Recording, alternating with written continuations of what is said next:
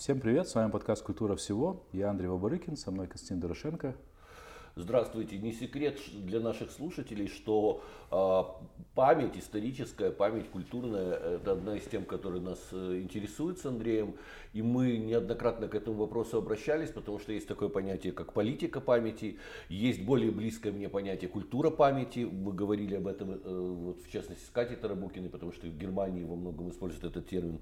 А сегодня наш гость, новоназначенный директор Института национальной памяти Украины э, Антон Дробович. Приветствую. Добрый день. Вот. И, собственно, э, сразу вопрос такой, зачем нам нужен Институт национальной памяти? Очевидно всем, что это калька с Польского института э, в свое время была сделана. И э, вот э, так или иначе, Институт национальной памяти, он дает, насколько я понимаю, некую, что ли, официальную правильную трактовку нашей истории. Зачем это нужно, если у нас есть э, Институт истории при Академии наук СССР? История это достаточно четкая наука, при Академии наук Украины. Это неожиданная оговорка. Это очень неожиданная оговорка, потому что сегодня я снова видел публикацию о президенте нашей Академии Борисе Патоне, которому 101 год и у которого до сих пор в кабинете висит портрет Владимира Ильича Ленина принципиально. Поэтому э, немножечко э, оговорка по Фрейду, но, но в общем похоже. При Академии наук Украины, да, есть институт истории. И История все-таки, как наука, стремится к тому, чтобы, изучив все возможные наличествующие источники, дать э, некую безоценочную картину событий. Зачем нужен Институт национальной памяти? Чем вы там э, будете э, заниматься? И не кажется ли вам, что самым лучшим э, результатом вашей деятельности было бы закрытие такого института? Эм, этот вопрос о том, стоит ли закрыть, он вообще всерьез обсуждался. И более того, можно даже эм, откровенно признаться, что в одном из кругов собеседований, э, которые я проходил, я даже, собственно, сказал, что существует ряд задач, выполнив которые институт нужно будет закрыть. И речь идет о том, что это, конечно, не перспектива сегодня, завтра, и пять лет и дальше, но в целом э, это институты нацпамяти как образование, это временное явление. Почему? Потому что э, чем отличается, собственно, политика памяти от культуры памяти? Это очень связанный вопрос с тем, зачем нужны институты нацпамяти. Э, потому что институты национальной памяти возникают в странах, где долгое время памятью управляли политические акторы. То есть бесцеремонно вторгались в сферу памяти и рассказывали, что нужно помнить, как помнить и зачем нужно помнить. Вот эти вообще, это вообще ключевые вопросы. Что, как и зачем помнить. Отвечая на третьи три вопроса, это, собственно, все главные вопросы, что по политике памяти, что по культуре памяти. Разница только в том, что эм, культура памяти, вообще как и всякая культура, она не, не, невозможно управление культурой. Культуру можно принимать, не принимать, поддерживать саморазвитие и так далее. Нельзя управлять культурой. Вот эта вот ментальная ошибка, которая была даже в названиях зафиксирована в советское время, управление культурой, mm-hmm. да, до сих пор она существует. Да. Это чушь собачья, невозможно управлять культурой. Вот. Но попытки управления культурой – это уже политика. То есть это сфера политического. То есть когда государство старается управлять тем, что помнить, как помнить и зачем помнить, начинается политика памяти. И институты национальной памяти возникают тогда, и в тех, э, традиция такая в тех странах, где долгое время управляли в одну сторону, и для того, чтобы в, как бы вырулить обратно, то есть, например, если идеологически там, э, большевики управляли памятью в одну сторону, то для того, чтобы как бы осуществить обратное влияние, ввести интеллектуальную моду на критическое мышление, на переосмысление истории, недостаточно усилий просто ученых, потому что мы все понимаем, ученые, бывает такое, что большинство ученых, они там в медиа не ходят, на политические решения не, не влияют, есть, конечно, э, там, которые это делают, вот, то есть это как бы контрпропаганда, которая возвращает здоровый, должна ускорить здоровое возвращение. Я думаю, что любое общество и само может справиться без институтов памяти, но институты памяти по-хорошему должны бы как бы возвращать обратно вот эту моду на критичное мышление, вот Меня смущает ваша фраза «мода на критическое мышление». А, знаете, это, это как мода на идеальную фигуру. Но если у человека нет определенных данных, или, предположим, он не получил навыков критического мышления, потому что, к сожалению, украинская школа И украинские вузы в основном не учат критическому мышлению. И советские вузы во многом не учили критическому мышлению, а скорее учили как раз какой-то догматике. Нужно было выучить то, что правильно, как принято, как сказали некие классики, и с этим в голове все время жить. Поэтому моду, мне кажется, нужно развивать не моду, мне кажется, нужно развивать само критическое мышление. Собственно, и это задача с, чуть ли не с детских садов, ну, во всяком случае, со школы так Но это же попытка как бы э, возбудить сетевой эффект, что если ты ведешь моду на критическое мышление, то э, много людей захочет его в себе развивать, чтобы как бы соответствовать моде. Вы в это верите, господа? Ну, я не очень. Но, вот, вот как все-таки относительно моды и относительно самого инструментария критического мышления? Ну, и вот я верю. Почему? Потому что вот мы знаем исторические эм, в разные исторические периоды возникают а, вот, мода на экзистенциализм, в в том числе мода на марксизм. Да? Э, то есть есть люди, которые занимаются этим, и они начинают, или там э, мода на декаданс в каком-то смысле. То есть то же самое и здесь. То есть мы воспитываем таких если государство воспитывает там, через университеты, школы и так далее, ну тоже тут надо знать меру, потому что государство это как бы наемные, организованные ребята, которые служат э, интересам общества. Да? Если оно э, уделяет внимание, чтобы э, воспитывать зубатых, эм, таких скептических граждан, которые говорят, блин, мы за это все платим денежку, мы хотим точно знать, что мы будем иметь на выходе, не надо нам тут всякие идеологемы пытаться продать. Говорите нам, зачем это нужно, полезно, не полезно. И вот, и я воспринимаю задачу института и вообще подобных институций вообще, как вот обратное выруливание из, из этого тупика, который завели большевики. Почему? Просто получается так, что если мы будем заниматься экономикой, политикой, в смысле там государственного управления и так далее, и оставим вот этот пласт вообще, как бы как-то там само распутается, у нас может оказаться не хватить времени. И а учитывая врагов и вызовы, которые есть э, у нас, то к тому времени вот этот э, сгусток нераспутанных сложных вопросов, а тут все очень, очень драматично, потому что тут э, Голодомор, Холокост, советское наследие, Чернобыль, Вторая мировая война. И есть акторы, которые под, как бы добавляют дезинформации, которая взаимодействует с этой старой нераспутанной памятью. Потому что большевики, они же затирали нашу память про все эти трагедии. Холокост, Голодомор, Чернобыль, Вторая мировая война, крымские татары, болгары, греки, которые депортировали. Это все затиралось, про это нельзя было говорить. То есть это непроговоренные раны, которые закрыты в обществе. И подкидая к нам какие-то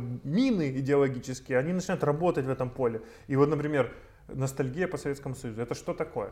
Это непроговоренная коллективная ответственность за то, что мы себе спокойно там кто-то строил заводы, пароходы, пока там на, в ГУЛАГе умирали миллионы. Да? Кто-то непонятно за что погибал в Афганистане в это время. А, кто-то в это время э, гасил э, Чернобыльский пожар.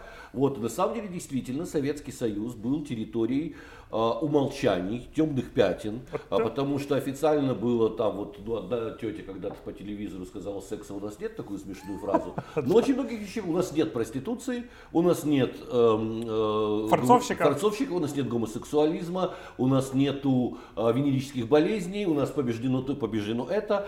Э, вспомните хотя бы историю с инвалидами Второй мировой войны, которых просто убрали из городов, вместо того, чтобы обеспечить их нормальными протезами, а они, как рассказывали, рассказывал мне отец, вот просто были вынуждены ездить на каких-то досках с приделанными колесами. А их просто вывезли из больших городов, чтобы не видели, чтобы не портили красивую картину советского общества. Это очковтирательство, это то, на чем было построено советское общество. Если сперва при Сталине, при Ленине оно было построено на зачистках, то со времен э, Брежнева оно было построено на очковтирательстве. Конечно, это проблема, которая нам досталась, но которую, мне кажется, с удовольствием восприняли украинские власти любого толка, и национального, и пророссийского. Им очень нравится такая доктрина. И вот мне кажется, Антон, что ваши благие намерения, они совершенно не на руку никакой украинской власти, потому что критическое мышление приводит к совершенно другим результатам. И критическое мышление, я не знаю стран, где насаждалось критическое мышление, может быть, за исключением Франции с ее кровавыми революциями и борьбой с обскурантизмом. Я бы еще хотел уточнить, вот вы сами сказали, что э, э, нужно знать меру. А вот э, подобные государственные инициативы, они, как правило, э, не знают меры. Ну, то есть государство в своем э, идеологическом рвении всегда э, ну, в большинстве стран не знает меры. Вот но, как но с этим... Просто государству, конечно, удобнее, чтобы у людей была какая-то версия, в которой они бы верили, а, а не критически мыслить. Ну да, это если копать, то государству, любому государству неудобно критическое мышление. Конечно. Поэтому что мы получили? Мы получили, что сперва нам вместо Лениных везде начали ставить Тараса Шевченко, потому что это более-менее всем подходило. Потом пошла волна, когда вместо Лениных и Тараса Шевченко нам начали ставить Бандеру и Шухевича. Но это все одна и та же, абсолютно один и тот же способ мышления, не критический. Когда выстраивается пантеон неких идолов, которые не подлежат критике. А, и вот э, и есть, есть еще жертвы герои. Вожди, жертвы и герои. Фактически Украина до сих пор крутится вот в этом а, а, да, просто допотопном вообще-то подходе к пониманию истории, исторических ценностей. Потому что вожди, а, герои и жертвы это, наверное, еще со времен Шумера и Акада существующая конструкция. Да. Эм, более того, полностью соглашусь. И тут как бы вывод очень простой. Методичку надо менять. Все. То есть я вот недавно слушал, был на круглом столе по э, цензуре и слышал одного государственного чиновника очень высокого ранга и просто э, оторопел. Потому что он говорил все то же самое, что говорили большевики, но только вместо загнивающего Запада была Россия, вместо партии, ведущей роли и так далее, была Украина и национальный рух. Все. То есть, то есть это просто те же самые слова. Поэтому методичку надо менять. Отвечая на ваш вопрос по поводу эм, того, что государство часто заходит дальше, чем... Да, любое государство всегда будет стремиться, потому что это такая... У Вселенной есть закон энтропии. Да, да, да, я про это как раз... А у государства да. есть закон э, все превратить в бюрократию. И вот в бюрократии, да. когда все определено, все разложено по полочкам, все ясно, и никто не, не, не и не смеет ничего, когда все ясно и понятно, государство так спокойно. Это такая вот... Э, и хорошее, разумное государство, это там, государство, в которой э, бюрократия, процедура касательно хороших вещей, продуманных и так далее, или там а верхушка занимается визионерством, вырабатыванием эффективных политик и так далее. И когда эффективные умные политики опускаются на уровень бюрократии, то вот, например, система защиты прав человека, суды, там, присяжные, прокуроры, адвокатская защита и так далее. Когда это становится бюрократией, когда хорошая вещь становится бюрократической, это отлично. Но когда и в хорошие вещи начинаются перегибы, должна быть правильная система сдержек и противовесов, чтобы чуть что пофиксить это государство. То есть главное не дать государству стать ценностью самой для себя, само, самим для себя. Вот ну, как да. только это станет, все. Просто э, суды по правам человека и э, политика памяти это все-таки разные штуки. Э, дела вокруг соблюдения прав человека, там судебные, они все-таки обычно крутятся вокруг более осязаемых, практичных вещей. А политика памяти это Э, ну, градус идеологии и вообще идеологического наполнения гораздо выше, чем где-либо. Поэтому, мне кажется, это... памяти, мне кажется, по сути, в здоровом обществе в 21 веке должна вести только к одному, к оздоровлению собственно, этого общества, к снижению уровня фобий, агрессии. ксенофобии в частности, агрессии и каких-то непроговоренных обид, ран и мифов э, национальных и этнических. Вот на этот диалог, мне кажется, должна была быть настроена политика памяти. Что мы имеем в результате? Мы имеем в результате Институт национальной памяти, который обслуживает все время некую идеологему. При Януковиче им руководил человек, который э, был бывший коммунист, отрицал вообще понятие голодомора как таковое. А при Порошенко мы видим деятельность господина Ветровича, который рассорил нас фактически со всеми, с кем только можно, с Израилем, с Польшей, с теми государствами, которые действительно э, симпатизировали Украине и были ее союзниками. В мы остались, по сути, без конфликта, разве что с Литвой. Вот еще не, не успел э, Ветрович найти никаких подводных камней, к счастью. Вот. То есть вам достался совершенно заидеологизированный институт, который, в общем, ну, ну, никогда не был настроен на ту позицию, которую предлагаете вы. Что вы с этим будете делать? Люди, которые туда подбирались, но они ну, не настроены мыслить критически, у них совсем другие подходы. Я сейчас это прокомментирую, просто хотел про политику памяти и права человека сказать два слова. Э, да, на первый взгляд это разные, далекие вещи, но я, например, не совсем могу согласиться с этим, потому что, вот, например, Возьмем 33 771 человек был убит немцами, нацистами и их э, помощниками да, из местного населения э, в 1941 году в Бабье Миру. Этих людей, очень важно, что это люди, подчеркивать сто раз, это не статистика, не жертвы, не просто слово жертвы, mm-hmm. это и боевые или не боевые, а гражданские, это люди, которых забрали, расстреляли, закопали, потом откопали, сожгли, размололи на пепел и развеяли там. Вот просто, чтобы мы понимали, людей. Да?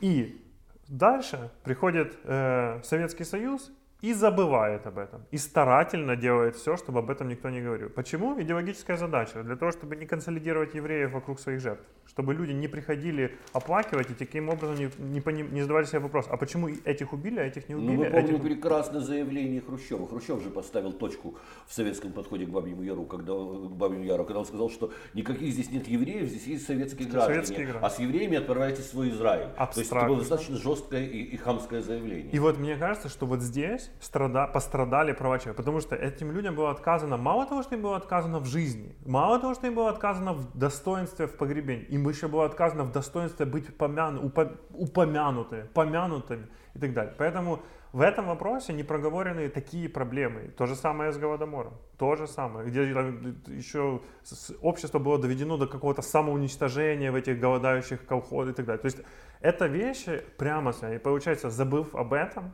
мы повторно нарушаем права этих людей. То есть мы постоянно нарушаем, не говоря. Вот я считаю, что пока не будет списка всех этих людей, там водитель трамвая, школьная учительница, медсестра, доктор, там, не знаю, э, безработный, неважно кто, поименно указаны, мы нарушаем права этих людей. Поэтому политика памяти в этих вопросах связана. И поэтому э, она должна служить этим людям в том числе. По поводу вопроса Константина по поводу э, института и сотрудников. Ну, я не могу так категорически согласиться, потому что я посмотрел многие работы, книги, проекты, которые делал институт, и я вижу э, э, объективные или попытки объективные, или объективную адженду. То есть я вижу, открываю, например, э, брошюру по УПА, где рассказывается, там, что те и те там, брали, принимали участие в таких-то движениях. Также эти, например, были замечены в там, сотрудничестве с нацистами, прямо написано Другое дело, что как из этого потом уже, из этого контента, из этих исследований, какую политическую адженду делали, то тут у меня вопрос. Я много уже за последние эти недели, что я вхожу в дела и знакомлюсь с коллективом, я вижу, что э, очень много профессиональных людей, которые там бьются за такие темы, как, например, памятники э, в регионах, э, которые там поляки, там венгры устанавливают, да, в, там, в том числе иногда и незаконно. Э, также памятники укра... украинских Э, граждан, ну, украинцев, которые в Польше там в закинутом неухоженном состоянии, местная власть не хочет ими заниматься и говорит, там, никто не будем заниматься, потому что вот у нас герои у вас там похоронили, тут у нас непонятно кто. То есть это люди, которые в этом разбираются, понимают эти политические подтексты, контексты, и они им болит, и они за национальные интересы. Другое дело, что когда это выходило на политический уровень, это могло превращаться не вопросы справедливости и уважения достоинства человека, а какие-то политические торги. Как перенастроить это? И как э, вот... А насколько вообще возможно существование подобного института отдельно от вообще политической адженды какой-либо? Он бессмысленен, как поли- без политической адженды. Вот все верно. Это должен быть либо академический институт, как в Академии науки, когда он занимается чистой наукой, либо это должен быть институт, который вот такой на грани, который является медиатором, посредником между учеными, политиками, там, людьми, которые в, международном, э, в международной сфере действуют для того, чтобы, например, вот самый лучший пример – это архив репрессивных органов. Да, вот он, это архив, который будет создан при нашем институте. То есть команда Ветровича в том числе подготовила декоммунизационные законы, один из которых о доступе к Э, архивам КГБ, там всяких МВС нашего современного и так далее. Э, то есть они унаследовать должны эти архивы. И создать архив, который... Э, у нас самый большой архив на постсоветском... Вообще в мире. Ни у кого нет такого архива с данными коммунистического режима, как у нас, да, или большевистского режима. Вот Константин статью читал, мне очень понравилось. И потому что я всегда инстинктивно их назвал большевиками. И, тут, вот. и у нас получается самый большой архив. Но чтобы создать этот архив, Академию наук в жизни никто не послушает, что нужно создать такой архив. А если центральный орган исполнительной власти, которым является институт, придет и скажет, ребята, Вопрос э, дебольшевизации, декоммунизации заключается в том, что мы должны открыть эти архивы, чтобы любой исследователь приехал. Во-первых, любой гражданин мог найти у репрессированного родственника, раз. Другой, любой исследователь советовок из мира приехал, нашел эту криминальную ну, какую-то статью про людей и сказал, боже, да тут там, например, такие-то преступления против человечества были совершены. Вот. И это практический инструмент декоммунизации. Это может сделать центральный орган исполнительной власти, которым является, например, наш институт. Да, по закону. Mm-hmm. И это хорошее, кстати, это наследие. Это, тут я перенял институт уже создан, директор назначен, выделена земля, сейчас идет эм, проект этого института создается, иностранные, ну, э, иностранцы задают вопросы, когда он будет открыт, потому что все ждут. Э, в балтийских странах не было, типа успели повывозить в Москву, в Беларуси не открыты архивы. У нас, получается, самый большой этот коммунистический архив. Тут еще такой нюанс в свое время, много вопросов было к президенту Леониду Кравчуку, потому что он в свое время выступил против открытия архивов эм, КГБ. Он сказал, что таким образом может быть поселена как бы межнациональная рознь, потому что очень многие люди, в том числе из интеллигенции, были вынуждены сексотами. Есть версия, что таким образом просто он расплатился за поддержку представителей РУХа и украинской националистической интеллигенции, среди которых действительно были люди, которые работали с КГБ. В общем, темная история. И нет уверенности, что эти архивы действительно полностью будут рассекречены. С другой стороны, Леонид Кравчук поступал как, эм, как бы коммунистический идеолог, исходя из своей практики понимания того, что может быть, что может быть кто-то прочтет, а соседи, который э, на дедушку его настучал, пойдет и зарежет этого соседа. Такая логика. Совершенно другой логикой руководствовались той же Германии после объединения с ГДР. Они прекрасно поняли, что существуют люди, которые служили в штазе, существуют те же секретные сотрудники, существуют жертвы политических репрессий. Что с этим делать? Они открыли архивы, и они устроили огромную многолетнюю серию модераций, собирая детей с той и другой стороны. Они поняли, что то, что в свое время придумал Ющенко, скандальная история, когда он попытался объединить на празднование победы воинов УПА и воинов советской армии, и это оскорбило обоих, потому что они не готовы были к примирению, потому что и с той, и с другой стороны были предательства. В свое время воины УПА помогали Ковпаку, который потом э, с ними же воевал. Ну, то есть это долгая история, в которой институт уже вашему и разбираться. Так тупо это не делается. Но э, мне кажется, что нам тоже понадобится достаточно серьезная серия вот такой модерации гражданской, чтобы собирать пусть не оголтелых э, сторонников тех или иных идей, а хотя бы их детей, потому что нам строить вместе будущее страны. Или если мы этого делать не будем, то и страна тогда развалится. Совершенно верно. То есть даже сейчас в проекте архива, я, собственно, вчера встречался с директором архива, и Игорь Кулики, он мне рассказывал, что э, там в архиве предусмотрено, кроме архива хранилищ, э, там половина архива, а другая половина это э, воркшопы, места, где, место, где можно исследовать, оцифровывать эти данные, но также конференции, конференц-залы, потому что это должно быть местом диалога. Иначе просто вывалить это бесполезно, ну, при том, что, хочу заметить, тут стоит, э, Украине есть в этом плане чем гордиться, э, у нас самое либеральное в Европе, говорят эксперты, э, законодательство в сфере доступа к таким вот документам. С 17 года по 91 любой может посмотреть любое. Там не все органы прям легко, э, быстро дают эти документы, но с точки зрения законодательства оно самое либеральное. И принцип такой, все для всех. Вот такая вот такой. Это редко кто на такое отважится. Ну, вот. любое, кроме архивов э, спецслужб, правильно? Нет, ну, даже архивы СБУ, то, что сейчас находится в архиве СБУ, это mm-hmm. бывшие, у них там большая, большая часть, это, конечно же, архивы КГБ. И ты, mm-hmm. любой человек может прийти и попросить любое дело, которое там есть с 17 по 91 год. Ну, может, я думаю, какие-то там единичные дела, какие-то там связанные с какими-то стратегическими объектами, может, там и есть засекречено, но большая часть, все, что касается репрессивных все есть в открытом. И это очень хорошее. Даже уже сейчас приходят запросы, как, как вы собираетесь с этим действовать, как это на международном. Мы, например, заинтересованы в международной поддержке, чтобы быстрее построить этот архив, потому что государство выделяет деньги, на следующий год выделены деньги, но это стоит, архив будет стоить около э, полумиллиарда, 550 миллионов на его постройку, э, если на следующий год выделено 50 миллионов предусмотрено, то есть мы его так 10 лет будем строить, поэтому если там, например, через год будет выделено больше денег, или там, например, международные какие-то организации готовы будут помогать, то это будет быстрее, и в этом заинтересован на самом деле весь мир, не только мы. У нас еще существует в нашем сегодняшнем украинском самосознании ощущение себя только через позиции героев и жертв. Герои и жертвы, как будто бы преступников э, Украина не рождала. Между тем, очевидно, что э, украинцы участвовали в еврейских погромах, украинцы были коллаборационистами в, в, в, во время Второй мировой войны, как и русские, азербайджанцы, армяне, прибалты, представители и даже евреи тоже были коллаборационистами. Просто мы почему-то не желаем э, этого признавать, мы все время делаем вид, что э, все, эти, все это делали какие-то они, вот какие-то они непонятно откуда взявшиеся. Точно так же, как и большевистскую революцию делали некие они, и все делали у нас какие-то инопланетяне.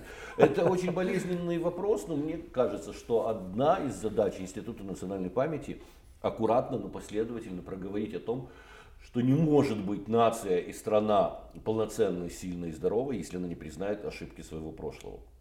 А, сейчас это может вызвать очень жесткую реакцию. Мы видим, какая реакция в Литве произошла после публикации Руты Ванагайта. Ее чуть ли не э, пытались объявить сумасшедшей. Она поставила один простой вопрос перед литовцами. Кто расстреливал евреев в литовских лесах под руководством нацистских э, офицеров? И она сказала, что это были не они, это были мы. Это были тоже наши предки, и нам нужно это признать.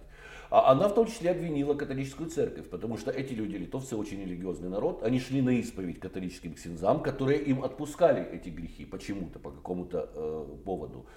А скандал огромный, но с другой стороны нужно отдать должное. Еще папа Иоанн Павел II принес покаяние за позицию церкви во время Холокоста, за то, что она не проявила себя так, как должна была.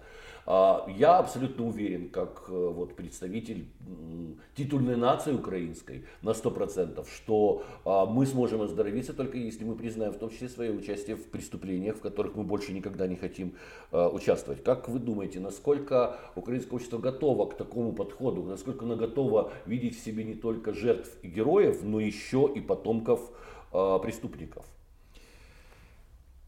Если украинское общество готово к декоммунизации или дебольшевизации, с чем я согласен, что готово, уже хватит, э, то мы должны быть готовы и к тому, чтобы честно назвать тех, кто был коллаборационистами, коллаборационистами, э, тех, кто был пособниками, преступниками, э, пособниками, тех, кто вынужден был искать стратегии выживания, да, и по-другому просто не мог выжить, так, такими людьми эм, параллельно, конечно же, вспоминая и о праведниках народов мира, конечно. и о партизанах и так далее. То есть конечно. только такой путь.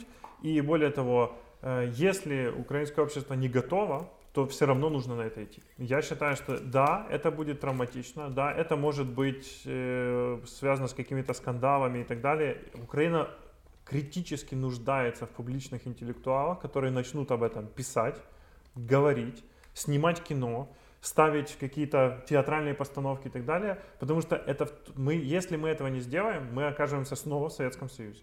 Это будет не Советский Союз в смысле по названию, э, или мы снова, или мы станем как э, путинская Россия. То есть мы просто будем дальше громоздить э, обман на обмане, на обмане и так далее. Был такой отличный исследователь памяти израильский автор Авишай Маргалит, который вот то, что вы сказали, просто дословно проанализирует. Говорит, что э, существуют такие искусственные нарративы, э, то есть истории, которые нация сама про себя рассказывает.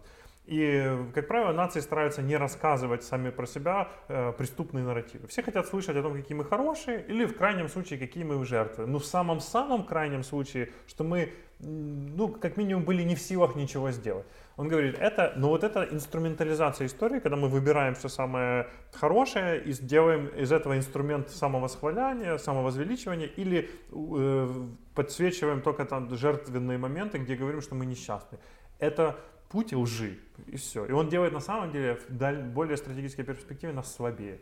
Мы должны называть этих людей, мы должны честно проговаривать эти персонали и но, правда, тут тоже надо заметить, есть нюансы. Вот, например, самый лучший кейс, который в этом плане существует, это Бандера. Да, вот, очень важный кейс. Потому что мы видим, как его называла советская власть, мы видим, как его часто называют современные русские пропагандисты. Вот они говорят, вот, коллаборант и так далее. Вот есть интересный нюанс, что люди, которые жили на Западной Украине, которых Советский Союз оккупировал в 1939 году, Э, не могут считаться коллаборантами. Потому что если их в 1939-м оккупировал Советский Союз, а в 1941-м нацисты, так извините меня, они не коллаборанты, они жертвы двух режимов в прямом смысле слова. Потому что и тогда в друго, уже тогда по-другому постановка вопроса. Если человек жил на территориях Польши, которая оккупировала Советский Союз, потом оккупировала Германия, и потом он начал там совершать какие, взял оружие в руки, начал убивать кого-то, то он, если он убил мирных жителей, то он военный преступник, но не коллаборант. Это важный, важная штука. Если он не убивал мирных жителей, а с оружием в руках убивал красноармейцев или убивал немцев, то он борец за независимость государства, за независимость Украины, который пытался между этих двух жернов как-то реализовывать свою мечту. Об этом тоже нужно говорить. Потом, э, опять же, слово коллаборант не должно быть настолько демонизировано, как при Советском Союзе. Коллаборант совсем не обязательно преступник. Собственно, вот эту идею коллаборации, э, которую провозгласил маршал э, Петен, когда французская армия фактически была разгромлена немецкой, он призвал коллаборации к сотрудничеству для того, чтобы остановить кровопролитие. То, что правительства, которые были при Петене, занимались потом и Холокостом, и прочими мерзостями, это отдельная история. Однако стоит отметить, что Петена единственного не повесили после того, как освободили Францию от э, нацистов. Коллаборантом можно назвать э, митрополита Андрея Шептицкого. Он, фактически, будучи главой греко-католической церкви, был вынужден приветствовать любую власть, которая приходила на территорию Львова, потому что должен был сохранить свою паству. Но именно тот, тот же Андрей Шептицкий спасал тысячи еврейских детей от уничтожения, от Холокоста. То есть человек, который оказывается в позиции коллаборанции, сотрудничества с оккупационными властями, порой использует эту позицию для того, чтобы делать добрые дела. И иногда он действительно вынужден. То есть тут, конечно, необходим подход э, не черно-белый, и, и, и, и нельзя какие-то понятия, такие же как коллаборант, превращать в приговор а, и, и, и приравнивать их к понятию убийства, например. Это очень разные вещи. Вот. А, и э, в данном случае, а, мне кажется, но, но мы можем выйти на что-то нормальное, только честно проговаривая все, все, каждый отдельный случай, каждую отдельную ситуацию. А что в практической плоскости запланировано? Вот, ну, мы сейчас говорим про какую-то условно адженду всего, а ну, наверное, еще рано у вас спрашивать какие-то, какую-то конкретику, может, не рано, не знаю. Но вот есть какой-то план действий, условно говоря, по тем направлениям, которые вот вы назвали? Э, да, есть план. Э, некоторые направления я сейчас проговорю. И тоже, опять же, отреагирую про Шептицкого и э, термины. Тут вот интересная вещь, что существует некий консенсус по поводу слова коллаборант. Э, и он такой, он да, он действительно несколько негативно за... окрашен, что коллаборант это, то есть, если ты живешь на территории, которую оккупировал э, захватчик, враг, и ты до этого был лоялен к местной администрации, пришел враг, захватил территорию, и ты стал лоялен снова к вот этому. Взаимодействуешь да. с ним, да. И, и, и то есть и вот многие историки говорят, что если ты помогал этому государству, оккупанту, реализовывать свою политику, там, способствовал, например, реализации. Ты, ты вот как человек понимаешь, что там, например, немцы, э, захватив там город, э, совершают нехорошие вещи. И если ты там, например, водопроводчик в гестапо, то это одна история, да, а если ты там работаешь в редактором газеты и публикуешь э, призывы, которые очевидно приведут к массовому убийству людей, и ты как бы с этим нормально спишь, да, то тут другая история.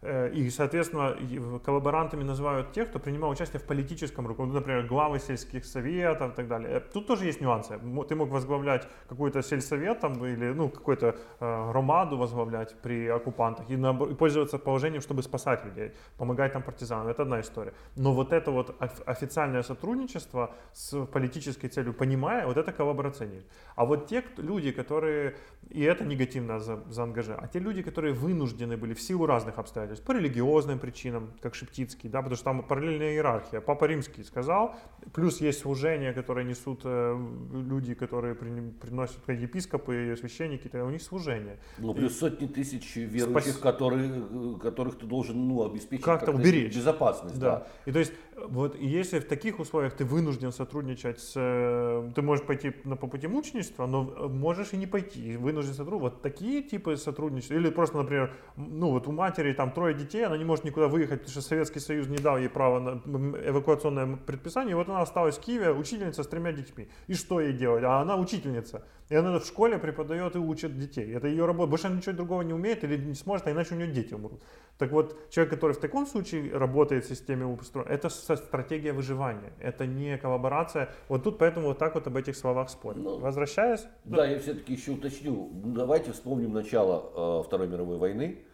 А, собственно, все, что мы знаем сегодня о нацизме, с лагерями смерти, с Холокостом, с прочими чудовищными вещами, с доктором Менгеле, об этом никто не знал в 1941 году. Да в нацистах, и давайте тоже говорить честно, многие люди и города видели действительно освободителей от советской власти, которым было отвратительно. Во многих городах встречались с хлебом солью, с удовольствием встречали, потому что а, а, нацисты открывали церкви. Почему так активно отреагировали в Крыму, в том числе татары, приветствуя нацистов? Потому что они открыли мечети, которые были запрещены при Советском Союзе. И мусульманскому народу было запрещено исполнять свои религиозные обряды. Нацисты открывали мечети, нацисты открывали церкви, нацисты начинали издавать литературу и обращаться к народам на их национальных языках. Да. И сперва все выглядело достаточно мило. Богообразно. Да, казалось, что вот это освободители от большевизма, от вот этого вот ярма, которое было наброшено.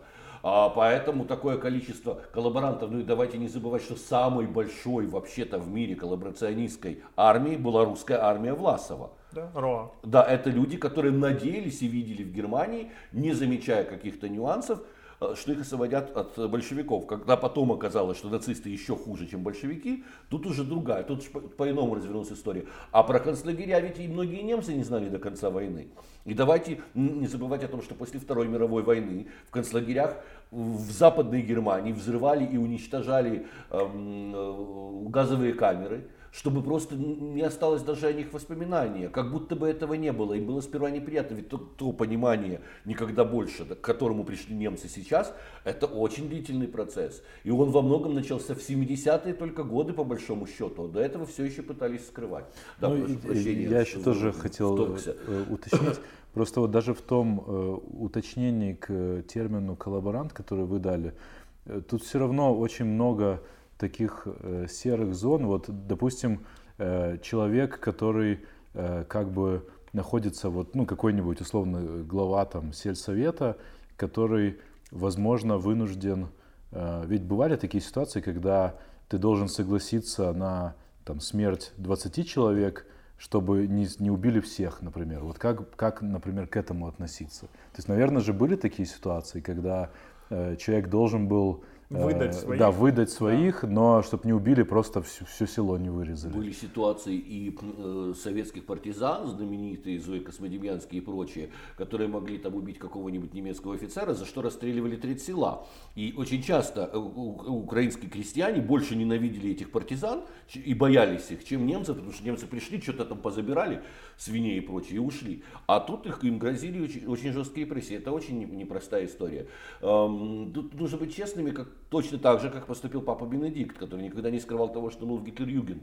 Тогда всех детей забирали в Гитлер-Югент. В конце концов, мы тоже все, кто родился в Советском Союзе, были октябрятами. Никто нас не спрашивал. Но он, во-первых, этого не отрицал, во-вторых, он действительно очень много работал на вопрос примирения с Израилем. Он посетил Яд Вашем, преклонив там колени, и этот человек с абсолютно чистой совестью, несмотря на свое гитлерюгенское прошлое. А, иное дело, это уже люди, которые действительно принимали участие в э, военных преступлениях э, или, или там были убежденными нацистами, такими как Курт Вальдхайм, который так аккуратно это скрывал, что успел побывать генеральным секретарем ООН, быть избран канцлером Австрии, и только потом было доказано, что он, в общем-то, нацист в прошлом. То есть и такие же истории бывали. Да, но вернемся к вопросу практических что действий. Да. да. Ну, э, я хочу очень сильно создать ряд программ для работы со школами, который будет э, включать э, визуальные материалы, инфографики, понятные ролики короткие, которые будут рассказывать, например, о проблемных историях, э, проблемных темах истории. И вообще, собственно, повествовать о том, какова идея Украины, почему, например, э, те или иные фигуры выбраны для того, чтобы показать, как украинское государство развивается. Опять же таки, самые, боли, самые сложные болезненные проблемы э, исторически непроговоренные, такие как э, Голодомор, Холокост или там Чернобыльская трагедия, и вообще сам факт как некоторые говорят, большевистской оккупации, да, э, тоже проговорить, потому что непроговоренные. И чтобы это было очень конкретно. Вот школа получает методические материалы, современные, красивые, которые учитель, учителю надо на урок развешивается такой материал. Транслируется там двухминутный, не 45-минутный, а двухминутный ролик, который кратко рассказывает.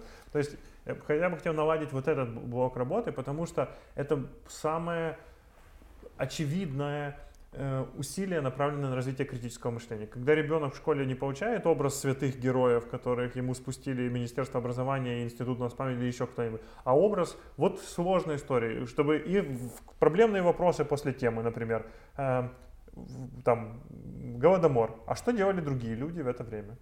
То есть вот эти люди умерли, а что делали остальные? Или, например, некоторые э, современные сейчас исследователи говорят, вот советская оккупация, пришли, расстреляли, да, действительно, пришли, советская власть расстреляла э, там, интеллигенцию, там, расстреляла людей, которые готовы были взять оружие, защищать свой образ жизни, вот, ну и захватила всех остальных людей. И вот проблемный вопрос, который тоже должен задать человек. Так, подождите, простите, э, а что делали эти люди? Ну, вот расстреляли и все, и как бы все, больше никто никогда не сопротивлялся. А если сопротивлялся, то почему, собственно, мы 70 лет прожили? То есть вот такие проблемные вопросы. С другой вопросы... стороны, э, не стоит закрывать глаза на то, что коммунистическая идея, и тогда были захвачены народы э, по всей Европе. По всему миру даже. По всему миру. Да? И огромное количество, в том числе расстрелянного відродження украинских поэтов, писателей. Сами были. Были люди, которые активно поддерживали идеи коммунизма в свое время. А, ну и мы уже в одной из программ вспоминали Бабеля, великого писателя, который при этом участвовал в расстрелах и этим совершенно ну, этим гордился. Тут очень непростая история. Тут никто не окажется у нас беленьким и пушистым в этой истории, потому что ну, она такая же сложная, как и жизнь. То есть вот это один, одно направление. То есть в школы дать этот контент. Потому что есть такие школы, которые не могут себе позволить его выработать и методически даже обеспечить учителями. Поэтому институт производит, у нас есть бюджет на это, и мы должны произвести такой, уже часть контента такой уже производит произведено. Даже это в виде учебников по истории или что это? Это в виде э, научных материалов, красивых а, карт, это... которые можно показать, в виде э, роликов в YouTube, которые можно даже студ... школьникам задать домой посмотреть. Посмотрите трехминутный ролик, там даже у Ветровича есть несколько роликов, где абсолютно объективно, нормально рассказываются истории там, про поход Балбачана на Крым и так далее. Пожалуйста, то есть никакой, у меня нету никакой аллергии, если там речь идет о научно достоверных фактах, пожалуйста. Вот это одно направление. Дальше Э, усилия по декоммунизации. Э, ну, переименование улиц, это, это уже закон, закон нужно выполнять, тут я ничего не говорю, да, э, но это как бы фасад. Переименование это фасад истории. Меня интересует школа, потому что это образ мысли. Меня интересует архив, потому что это материя, вот это преступление, это корпус деликти, это вещественные доказательства. Мы обязаны опубликовать этот архив, это вот важнейшая часть. Это вторая часть декоммунизации. То есть мы строим архив, мы проводим общественное обсуждение, как он там будет. Проект в следующем году, даст Бог, появится, покажем его, обсудим, послушаем. Какие-то, может, локации там подумаем. Там возле архива должна быть территория, как ее сделать. Ну, это архив, кстати, будет на Троещине. Вполне возможно, что это станет для Троещины своего рода культурным центром, где будут ученые со всего мира приезжать. То есть для меня, меня ну, это... это прекрасно, кстати. Это прекрасно, потому что э, Киев действительно в этом смысле очень кособокий. Э, здесь все сконцентрировано в исторической части, в то время как есть огромная территория на левом берегу. И э, мы говорим о том, что она люмпинизирована, не вкладывая никаких усилий да, в то, чтобы ее окультурить. Так, то есть вот есть так, такое направление. Дальше э, я бы хотел э, немножко взбодрить эм, усилия Украины в вопросе признания э, Голодомора геноцидом и немножко перенести это в другую плоскость. Раньше э, не всегда, потому что все-таки многие украинские дипломаты и сам Институт национальной памяти прикладывал многие усилия для того, чтобы эту тему двигать, но очень часто это выглядело так. Мы признали ваш геноцид, признайте наш геноцид. Э, этого недостаточно, и мы видим это. Например, я считаю, что нужно поднимать вопрос об изменениях там, в 260-ю резолюцию Генассамблеи ООН, которая приняла конвенцию о признании геноцидов. Тогда Советский Союз отстоял, чтобы из этой конвенции как бы подрастворился классовый мотив уничтожения. Потому что Советский Союз был построен на классовой борьбе, они не хотели признавать. И поэтому э, конвенция по геноциду, вот она содержит вот такую формулировку, которая... А вот, и у нас есть кейс с Голодомором, который во многом был направлен на классовую... Э... Конечно, но и официально это была классовая политика. Совершенно... Официально это была политика того, что Сталин заявил, что крестьянство является э, консервативным э, классом, который вредит движению к коммунизму, поэтому крестьянство нужно ему, грубо говоря, дать по заднице. А, и якобы, ну а просто украинская нация, в основном украинский народ, нация политическая, понятие, украинский да. этнический народ, в основном-то состоял из крестьян, и поэтому этот социальный геноцид превратился в этнический геноцид. И получается, а очень, и очень странно, потому что конвенция вот эта, она определяла геноцид религиозные, этнические, там причины какие-то экономические, но не определял через класс. А автор термина геноцид, Рафал Лемкин, он, он нас рассказывает, что классовое основание тоже является геноцидом. И просто это наша история, и то, что у нас не совпадает с мировым законодательством, говорит только о том, что когда-то кто-то пролоббировал. Тогда нам надо обратно вернуть. Это конкретное усилие. То есть, простите, надо подготовить документ, юристами обсудить это, вынести на Генассамблею ООН. Я не думаю, что кто-то вменяемый, хоть какая-то разумная страна будет против этого. Э, я уверен, что даже самые кровожадные режимы должны будут это поддержать, потому что это очевидно. Ну, будет, конечно, против Северная Корея, потому что она до сих пор руководствуется классовой борьбой, и еще несколько стран, но я не думаю, что они многое решают. И раз вы подняли вопрос геноцида, я считаю, что один из важных вопросов, который в Украине до сих пор не проговаривался, мы обязаны говорить о депортации крымско-татарского народа тоже как о геноциде. Потому что депортация это настоящий геноцид, когда тысячи, десятки тысяч людей вывозятся в, в вагонах для скота, и больше половины этих людей гибнет в дороге, это настоящий геноцид, это этнический геноцид. И Украина пережила не один геноцид. Нам нужно понять, что мы, эм, что по меньшей мере три геноцида прошлись по территории Украины. Это Холокост, это Голодомор и это депортация крымских татар. И а, относительно школ, в свое время я один из первых в Киеве, кто начал поднимать вообще вопрос крымских татар, потому что я считаю, что Украина является правонаследником исторически не только, собственно, украинской государственности, но и 300 лет Крымского ханства. Если Крым это Украина, а территория Крымского ханства гораздо дальше Крымского полуострова заходила, то в том числе мы наследники и этой истории. И когда я видел в Бахчисарае приходит ребенок из школы украинской и плачет, потому что они изучают школе, крымско-татарский ребенок, они изучают Думу, Народную украинскую Думу, в которой татары напис... изображены изуверами, убийцами и чудовищами, то нужно понимать, что с этим тоже что-то нужно делать, потому что да, в украинских народных думах это писалось так, а для крымских татар украинские казаки были изуверами и чудовищами. Это времена очень старые, древние, действительно украинцы, украинцы и крымские татары, как соседи, воевали вместе, были врагами, были союзниками. Были истории, когда крымских татар, когда хана крымско-татарского, украинский гетман вызволял из турецкого плена и так далее. Это древняя история. Но создавая учебники сегодня, мне кажется, нам нужно понимать, что представитель любого этноса, который здесь находится, это представитель Украины, это маленькие украинские граждане. И вот что делать с этим вопросом, ну, с и вопрос, татарским и с его историей? И вопрос еще тут э, вот полномочий э, Института национальной памяти э, с точки зрения образования, потому что вот вы производите рекомендации для э, методистов или вы конкретно можете э, ну, внедрять уже прям какие-то смыслы в программы?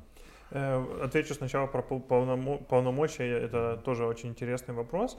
Мы можем обращаться в Институт модернизации ЗМИСТу освиты при Минобразовании и предлагать им программы, получать грифы и так далее. Мы более того, мы можем разрабатывать э, материалы учебные и как вариатив предлагать им. Любой учитель может воспользоваться этими материалами. Если там то есть он видит, что это нормальные ученые там, со степенями, то есть... Э, Но это получается рекомендация, то есть оно, это не, э, не обязательно к выполнению. Оно не обязательно к выполнению, но мы можем при норм... то есть как госорган адекватный, мы можем сотрудничать с другим госорганом, например, Министерством образования, которое mm-hmm. сейчас возглавляет Анна Новосад, и совершенно получить все рекомендации, попасть в учебные программы, планы, инициировать и написание соответственных учебников и так далее. То есть мы не то, что можем, мы даже должны, если мы хотим попасть. Ну и слава богу, мы можем воспользоваться другими вещами. Создавать э, вирусный контент высокого качества. Mm-hmm. Это вопрос о том, как надо поставить уровень коммуникации. И создавать культурный продукт, который культурный, сложный культурный продукт, про память, про темы, от которых можно плакать.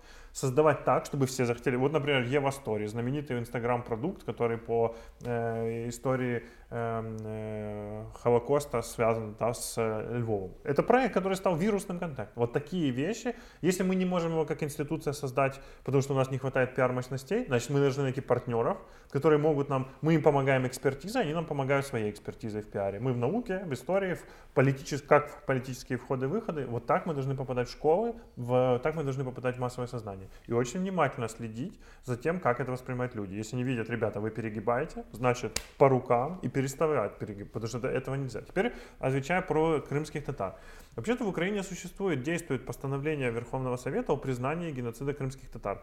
Другое дело, как, э, что исто... и это как бы, это уже был, был исторический прорыв, но этого постановления не было десятилетия, пока не случилась война с Россией. Вот именно.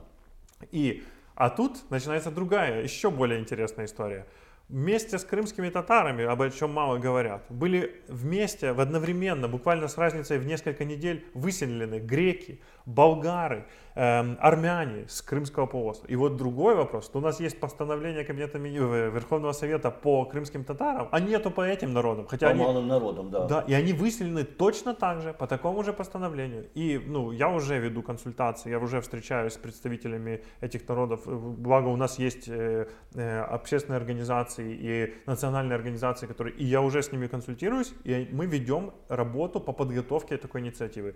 И это одна из моих целей на следующий год, чтобы э, как минимум на законодательном уровне, без лишней политики. Да, то есть нам для меня не вопрос, что мы кинем очередной камень в Россию. Да, в Россию там уже как бы все камни, которые должны были прилететь, уже прилетели. Мы просто не должны об этом забывать. Тут главный вопрос, что мы для себя должны сделать нашу домашнюю работу. Эти народы были в таких, их, совершенно правильно вы сказали, их так перевозили, так депортировали, что погибали целыми семьями. И вот, например, там что-то около полутора тысяч армянских семей было выселено, э, там в несколько дней запакованы в вагоны и отправлены. Из, это девять с половиной тысяч людей, из которых непонятно сколько доехало. семь, пять тысяч. А все остальные либо умерли по дороге, либо умерли в нечеловеческом. Вот приезжали, их выгружали с товарной станции, сбивали в лучшем случае сарай какой-то из досок, вот повалили деревья, сбивали, и там живите. Если местное население приходило, приносило продукты из какой-то человечности, да, и сострадания, то они как-то выживали. А если не приносило, все. И если привезли людей такую, например, в там, ну, их благо там летом вывозили, но все равно, что ты, землю будешь грызть, еще урожая там нет. Ну, короче, это ужасная вообще ситуация была. И это мы должны, мы, как Украина, должны сказать, это было, это трагедия, памятный день такой-то, давайте что-то делать. Инициировать на международной арене просто для того, чтобы все знали, что это. То же самое, кстати, с немцами и итальянцами тоже, которые тоже, но хотя бы с болгарами, греками и армянами заходят. Ну и э, относительно вообще подхода к истории Украины, в том числе к учебникам, я считаю совершенно обязательным включение изучения Крымского ханства как, как части нашей истории Согласен. в наши учебники. Вот тогда мы сможем понимать, осознанно говорить, что Крым наш, когда мы будем досконально знать историю Крыма, который 300 лет э, имела независимость. Мы еще 30 лет не, не выдержали, и сколько проблем у нас. В Крымское ханство просуществовало 300 лет это э, колоссальный кусок, который нам тоже нужно воспринять, переварить, как часть своей истории политической, культурной. Мы не знаем, э, никто не назовет вам э, великих крымско-татарских поэтов, писателей, политиков, военачальников, это тоже наша история. Вы согласны с этим? Да хоть Поэтому... кроме хана Герея попробуйте, кто, найди кого, кто назовет еще двух-трех ханов. Учитывая то, что да, Герай это в общем-то фамилия, да, да. а не имя. А, то есть вы согласны с тем, что в украинских учебниках истории должна появиться по меньшей мере отдельная глава, посвященная истории Крымского ханства как нашей истории? Потому что если мы будем воспринимать это как историю каких-то их, Крым никогда не будет нашим. Э, евреи, убитые в Холокост, это украинские, полтора миллиона евреев, убитых на территории Украины, это украинские евреи. Э, ромы, болгары, греки, крымские татары, убитые в депортации, это наши крымские татары, ромы, болгары и греки крымские татары, которые э, умирали в борьбе с украинскими казаками, это в том числе наши соседи, которых мы не можем забывать, и это уже наша история. Все. Вопрос... Ну, если мы так любим свою историю, того же Гетмана Мазепу, то давайте вспомним, куда он бежал после разгрома да. э, под Полтавой. Он ехал к крымскому хану. Но мы все знаем про Гетмана Мазепу и ничего не знаем об этом крымском хане. Это очень странно. И вот это, это кстати, стратегически необходимая вещь. Вот буквально вчера э, Владимир Путин на каком-то ФСБшном мероприятии заявил о том, что исконно русские южные земли, имея в виду наши области, там Николаевскую, Херсонскую, Одесскую, э, вот если бы мы, как говорит Константин, учили вот эту историю Крымского ханства, учили, как казаки там э, слободы организовывали, да, сичи устраивали, как они там э, на этих территориях, как потом э, эм, на службе у польской короны были фактически пограничными отрядами на той территории, а россиянами там вообще не пахло тогда, вообще не пахло, если уж вообще говорить о том, были ли то россияне или кто-то вообще тогда был. Так, и вот если бы мы знали эту историю, то в Украине гораздо бы, то, то есть мы и так смеемся, когда слышим слышим подобные заявления про исконно русские земли. А если мы хорошо знаем эту историю, то мы понимаем, что это исконно татарские земли, исконно украинские земли, даже исконно с какими-то эм, э, земли, с которых исконно присутствовали там поляки. А если еще дальше говорить, то там и, и, и тех, и тех, и тех не было. У создателя э, Института украинознавчих студий при Гарвардском университете Эмилиана Прицака был такой подход к истории Украины. Он изучал ее через истории соседних государств и через источники в соседних государствах. Мы до сих пор э, знаем свою историю, Киевская Русь и потом вот э, Московская Русь, по сути, и, и казачество. Мы не изучаем историю Великого княжества Литовского. Огромную, несколько столетий Украина с Киевом вместе входила в состав Великого княжества Литовского. И это была наша общая история. Ровно так же, как Крымское ханство. Это наша общая история. Мне кажется, мы до сих пор застряли вот в этой советской парадигме изложения Совершенно истории, верно, а даже да. не советской, а имперской российской, которая по велению Екатерины II было написано, абсолютно переписано э, и подтасовано во многом. И вот это э, там Карамзин, Костомаров и так далее, и до сих пор то же самое у нас. Мне кажется, что коренным образом нужно, и это задача, в том числе это вашего института. Я понимаю, что есть много проблем Иран из 20 века, но корни-то вот этого нашего невежества, непонимания ксенофобии, они гораздо дольше идут. Потому что если мы поймем, что мы в том числе продолжатели истории Великого княжества Литовского и Крымского ханства, мы немного по-другому посмотрим на поляков, на, на э, жителей Крыма. Мы поймем, что мы тоже имеем право их считать собой, что это все мы, а не какие-то они. Раз уж мы говорим про э, историю э, этнических групп, когда э, опубликовали новость о вашем назначении и вышло интервью какое-то, э, я не помню на каком сайте, э, и Костя его расшарил, то э, критик, э, э, украинский критик, который сейчас живет в США, Анатолий Ульянов, очень э, как бы э, ну, не обиделся, не знаю, или обиделся, Он э, расстроился. сакцентировал да. внимание на том, что вы, упоминая другие народы, вы говорили о том, что история Украины это история там, всех народов, которые живут здесь, и не упомянули в частности э, русских, которых, которые самое, их больше всего по количеству среди не украинцев в Украине. И Анатолий Ульянов увидел в этом не, некую, в этой недоговоренности некую политическую позицию. Есть ли она? Эм, нет у меня по поводу... Печаль у меня есть по поводу этого, а не политическая позиция. Эм, мы не должны ненавидеть э, русских вот этими широкими мазками. Это, это путь в никуда. Мы, не, мы должны уходить от языка вражды и так далее. Но мы должны тоже понимать, что Россия напала на Украину и оттяпала кусок территории не без объявления войны, в лучших традициях э, или в худших традициях Российской империи и России, вообще империй, да, в худших и еще сделала вид, что это мы виноваты. То есть, то есть, конечно же, это накладывает и эмоционально, и политически, то есть нам тяжело, вот, например, если что-то происходит с русскими в Украине, ну, например, какой-нибудь, вот обычный человек, человек, давайте даже не говорить, происходит что-то с человеком в Украине, если там его побили, забрали у него что-то и так далее, то мы начинаем сочувствовать. Если об этом, если мы говорим э, русского побили, забрали, то уже э, градус сочувствия сразу понижается. Почему? Потому что, очевидно, это обида, несправедливость, которая причинена Россией, Украине. Многие там матери потеряли детей, жены мужей, э, дети отцов и так далее. И, конечно же, эти все жертвы, потому что Россия напала. Это накладывает отпечаток, это само по себе сеет вражду. То есть нам надо быть с этим аккуратным. И, возможно, я никогда там в каком-то интервью там, на первом месте или вообще не упомяну Россию, в том числе потому, что я тоже член своего общества, да, и мне тоже это болит, я, мне это обидно. Но как, политич... как человек, который занимает политическую должность, как человек, который имеет здравый рассудок, я понимаю, что не... это нет какого-то... Нельзя говорить, что все русские сволочи, убийцы, негодяи. Это вообще чушь собачья каждый человек должен нести ответственность и персональную ответственность. Ну, претензия э, Анатолия была скорее в том, э, скорее про этнических русских, которые живут, и, ну, семьи которых живут в Украине там, столетиями. Тут дело в том, что вообще... Которые, украинцы, тут, русские украинцы. Тут сложно говорить, понимаешь, если говорить, допустим, о том, историческая память относительно русской культуры и русских в Украине. Русская культура в Украине, русскоязычная культура в Украине, она была превалирующей на огромной части Украины на протяжении столетий.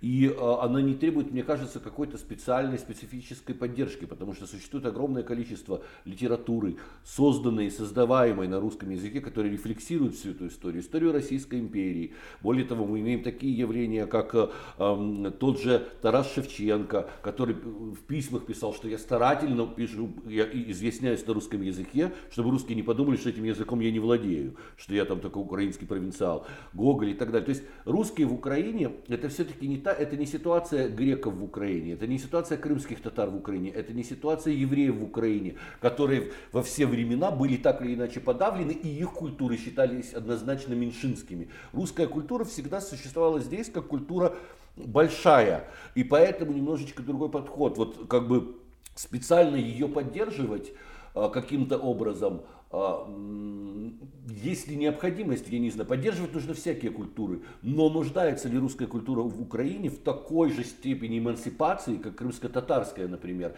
или та же еврейская, потому что идыш был уничтожен. Это один из тех языков, на котором говорили в Киеве. Еще э, мой, мой отец знал некие слова на идыш, потому что без идыш нельзя было ничего купить нормально на рынке в 60-е годы, там, допустим. Вот, э, конечно, а мне кажется, что есть крен вообще в отрицании всего русского, и мы забываем о том, что украинцы, украинские элиты строили Российскую империю, на самом деле. Давайте посмотрим на всех там. От а, Феофана да, канцлер Безбородко, первый канцлер Российской империи был, собственно, украинец. И, и заканчивая Терещенко, который был во временном правительстве Керенского.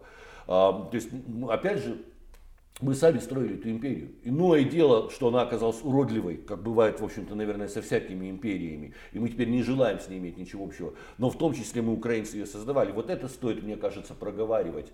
А, чтобы не было, опять же, разговоров о каких-то там макшанских оккупантах. Потому что э, империи строятся немножко иначе. Там перемешиваются все нации.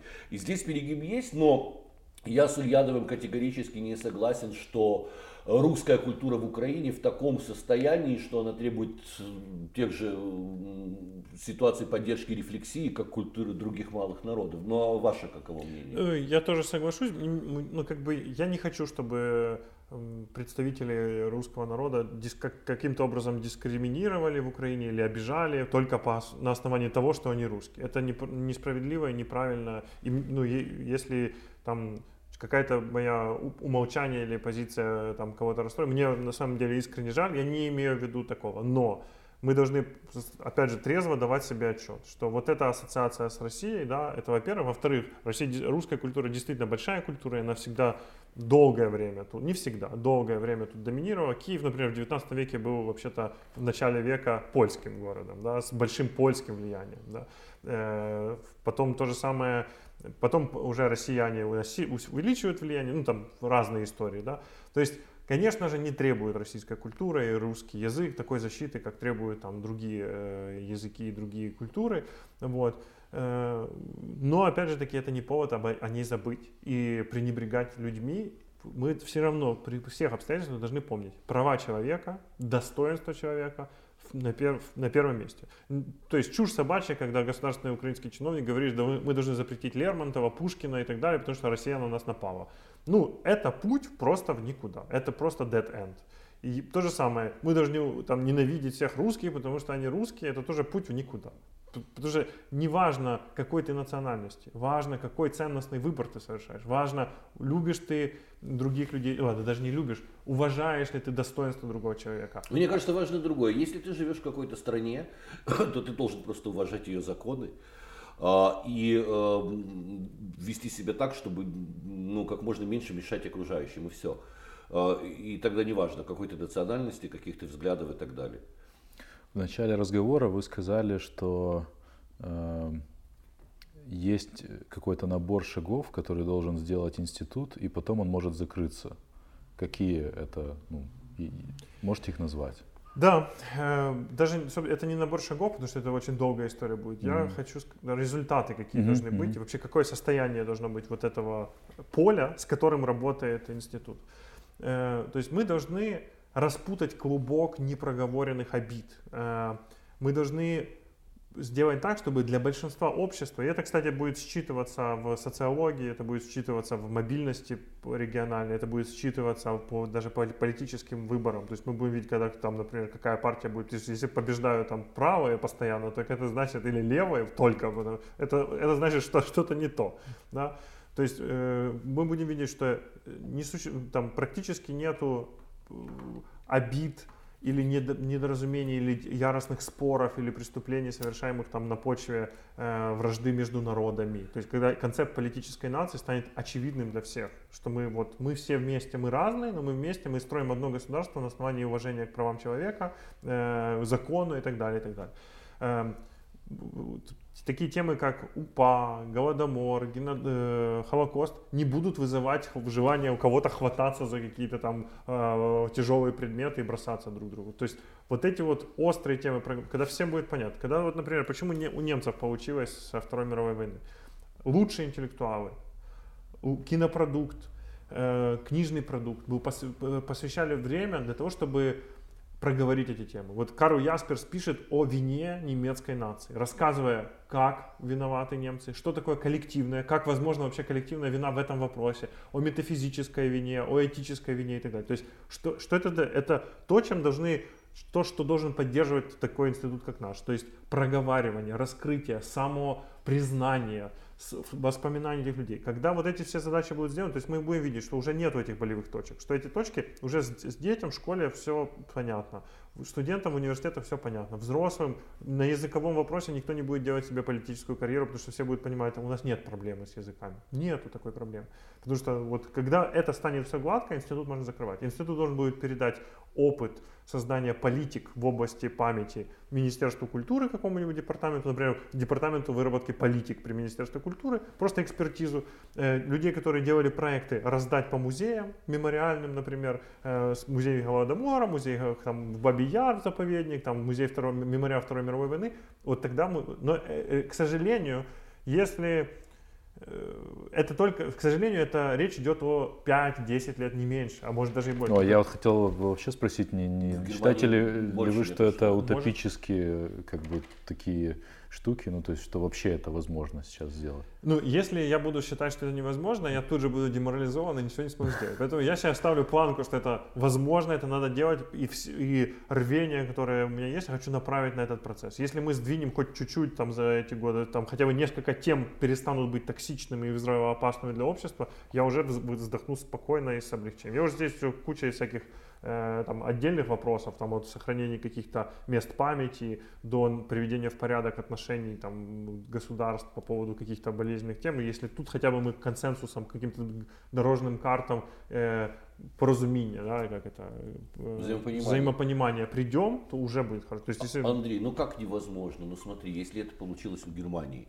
а в Германии была гораздо более страшная история. Германия ну, да. была страной, а, разгромленной в войне, что уже, в общем, людей настраивало на некую обиду на весь мир. И, б, им после этого еще и пришлось признать, что их не просто разгромили, а разгромили по делам, потому что они занимались чудовищнейшими вещами. Вообще, немцу, э, интеллигентному, который не был членом НСДП, поверить в существование доктора Менгеля, это нормально было? Они пережили такой позор и ужас, которого, слава богу, украинцы ну, не, не наделали в этом мире. И, и Но... поэтому мне кажется, что нам наши какие-то нарывы вскрыть и пережить а, будет все-таки легче и проще. Но с другой стороны, у них был Карл Ясперс, у нас Карла Ясперса нет. Как бы, а, ну, когда-то он же как-то вызрел, Карл Ясперс, как-то вызрел и Вилли Брандт. Это же все тоже не в один момент э, а, случилось. Опять же, вот этот исторический момент преклонения колен Вилли Брандта перед памятником э, э, Варшавского гетто. Это 70-е годы.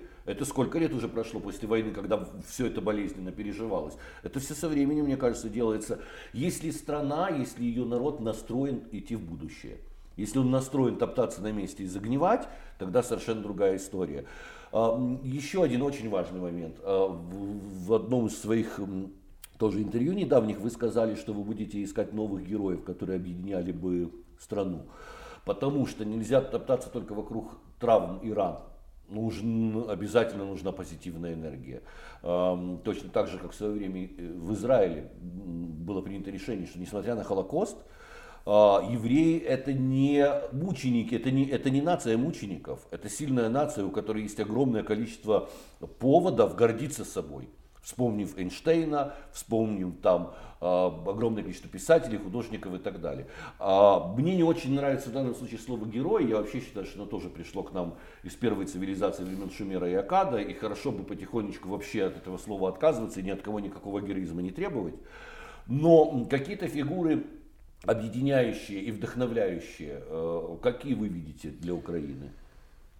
Таких фигур очень много, и очень хорошо, что они из разных регионов, и очень важно показать именно героев, которые важны для каких-то локаций. Вот, например, я буквально вчера был на круглом столе в Верховном Совете, где говорили о Леонтовиче, автору знаменитого «Щедрика» да. Carol of the Bells, да. э, который... Э, покорил э, весь мир абсолютно. Который покорил весь мир, а круглый стол организовывала э, в том числе люди, связанные с громадой Покровска э, на Донбассе, потому что Леонтович Анатольевич работал там, организовывал э, музыкальное училище, и, собственно, одну из, говор... ну, есть мнение, что одну из э, версий Щедрика он написал там, или Дударика, я вот точно не помню, по-моему, Дударика написал там, вот, в, будучи преподавателем в Покровске.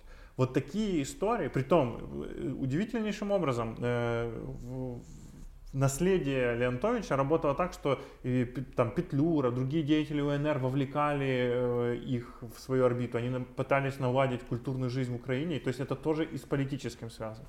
Дальше... Тоже Вернадский. Тот же Вернадский, тоже, то есть человек, который был великим ученым, который тоже был вовлечен в политический, тоже, например, идем дальше, глубже копаем, э, тоже кейс Ивана Котляревского, который мы знаем Ивана Котляревского как человека, который причастен к созданию украинского литературного языка, собственно украинского языка, как завершенного, то есть фигура Ивана Котляревского сравнима с фигурой Пушкина в плане развития языка и констатации, ре, реализации языка в конкретных артефактах. Вот. Иван Котляревский сделал свой вклад в борьбе с Наполеоном. То есть он занимался набором войск, там, за что получал, там, э, был отмечен за то, что он эффективно собрал. То есть украинские ребята пошли воевать с, э, там, в наполеоновских войнах, да. Мне просто не, не очень, что вечно мы где-то либо воюем, либо это. То есть от этого тоже надо уходить. Не только политика и война э, должна быть у нас на первом месте.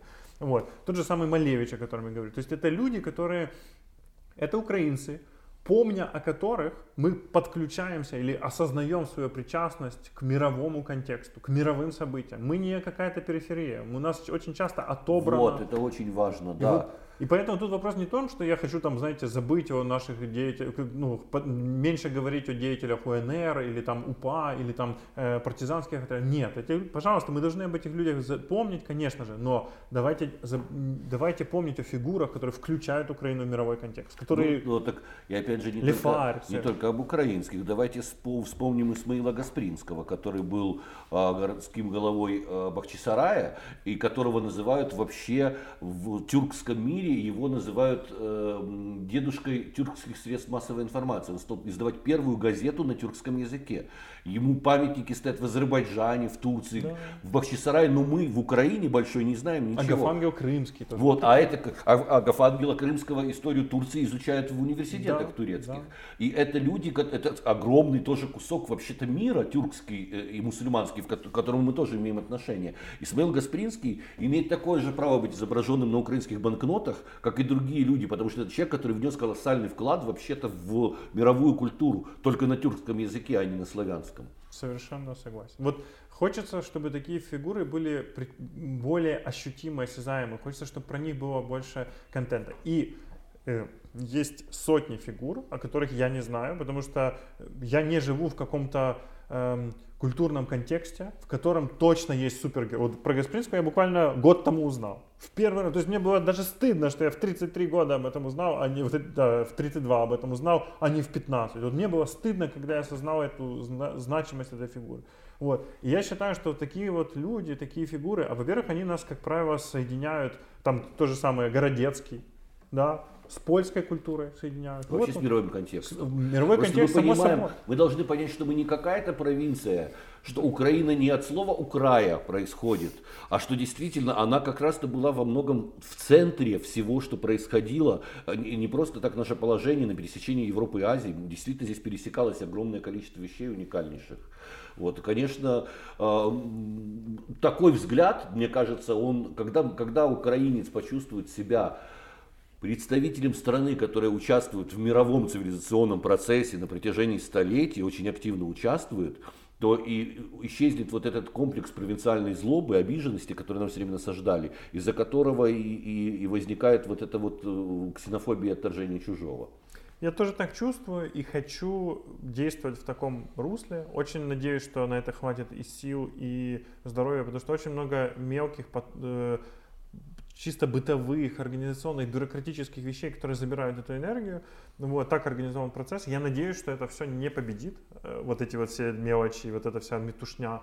И, как говорит, вот, кстати, мне в этом вопросе очень нравится позиция. Не то, что я там хочу хвалить министра и так далее. Вот Бородянского, Владимир Бородянский, наш министр молодежи и спорта, культуры молодежи и спорта, он сказал, мы должны сделать важные вещи. Они нас вдохновят, они сделают нас сильнее. И я считаю, что вот если все органы власти будут сосредоточены в первую очередь на важных вещах, которые будут чувствовать и граждане, и сотрудники, то у нас и сил будет больше, и мы сможем результата достичь. Согласен с вами абсолютно. Желаю вам э, максимального успеха и вдохновения, конечно, потому что вдохновение очень нужно. Спасибо. Спасибо. Спасибо.